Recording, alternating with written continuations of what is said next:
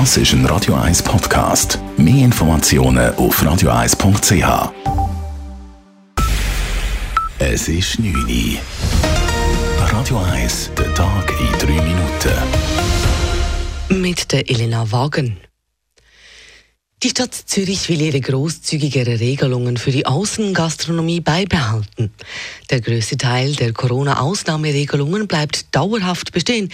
Der Stadtrat geht damit auf die Anliegen einer von den Gastronomieverbänden eingereichten Petition ein. Neu darf etwa die Anzahl der Außenplätze höher sein als die Anzahl der Innenplätze und die Sommersaison wird vom 1. März bis zum 2. November verlängert. Die Stadt habe positive Rückmeldungen auf die Erweiterung der Außengastronomie erhalten, erklärt Stadträtin Simon Brander. Man hat dann gute Erfahrungen gemacht mit den neuen Möglichkeiten und dann ist die Petition eingereicht worden, mehr Wow für Zürich von der Gastronomieverband, wo gefordert hat, dass man die Erleichterungen langfristig beibehalten. Darum hat der Stadtrat sich dann dafür entschieden, dass man den Leit von der Boulevardgastronomie will überarbeiten. Gleichzeitig seien aber auch die öffentlichen Interessen berücksichtigt worden. So soll etwa die konsumfreie Nutzung des öffentlichen Grundes sowie das sichere und attraktive Vorankommen zu Fuß und auf dem Velo gewahrt werden. Der Kanton Zürich muss seinen Budgetentwurf deutlich nach unten korrigieren. Die Teuerung und die schlechten Aussichten zu den Gewinnausschüttungen der Schweizerischen Nationalbank hinterlassen im Budgetentwurf des Kantons deutliche Spuren. Neu liegt das erwartete Defizit bei knapp 570 Millionen Franken. Noch Anfang Monat hatte der Regierungsrat mit einer roten Null gerechnet. Nun zeichnet sich aber eine zwei statt fünffache SMB-Ausschüttung ab, erklärte der Regierungsrat. Ebenfalls zu Buche schlägt der Teuerungsausgleich. Das kantonale Personal erhält neu den vollen Teuerungsausgleich von dreieinhalb Prozent.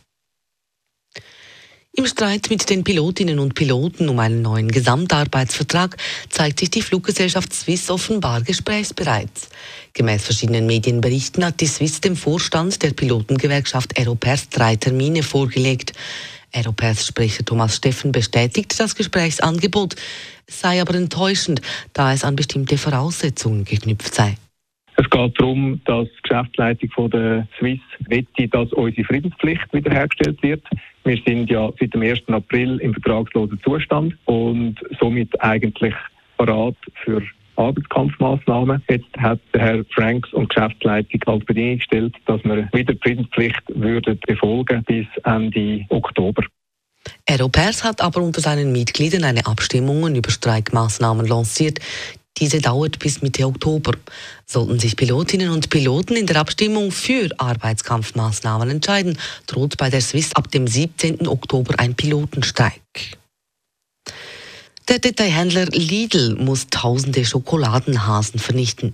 Dies wegen einem Bundesgerichtsentscheid.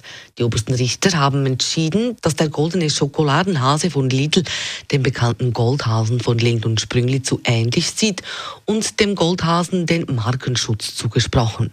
Weil Lidl die noch übrigen ebenfalls goldig verpackten Sitzhasen nun nicht mehr verkaufen darf, muss der Detailhändler mehrere tausend Exemplare entsorgen. Radio 1 Wetter. Morgen Nachmittag soll es nach diesen vielen Regentagen endlich ein bisschen auftun. Der ganz blaue Himmel ist jetzt nicht zu erwarten, aber immerhin bleibt es am Nachmittag trocken und auch ein paar Sonnenstrahlen sind möglich bei höchstens 14 Grad. Bis dahin wird es heute Nacht immer wieder nass und genauso morgen Vormittag. Das war der Tag in drei Minuten.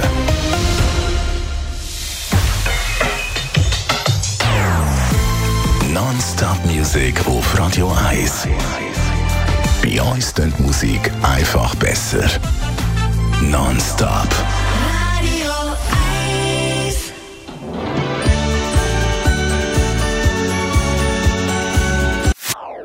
Das ist ein Radio 1 Podcast. Mehr Informationen auf radio1.ch.